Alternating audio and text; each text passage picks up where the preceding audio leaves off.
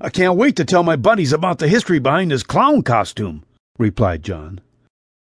"Whatever you do, don't put on the costume, because it's supposedly cursed," said the old man.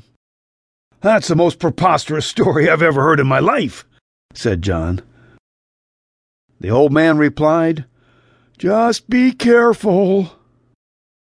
John said, "How much do I owe you, old man?"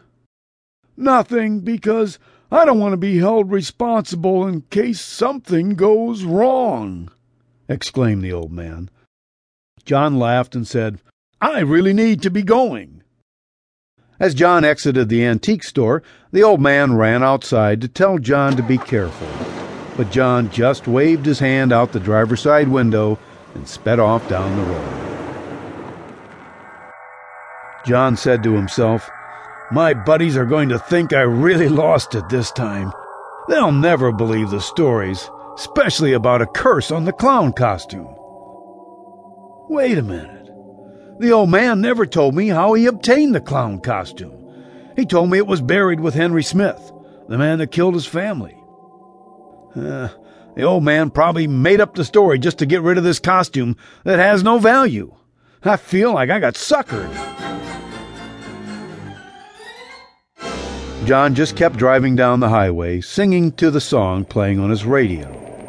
Then, all of a sudden, static came over his radio, and a faint, creepy voice said,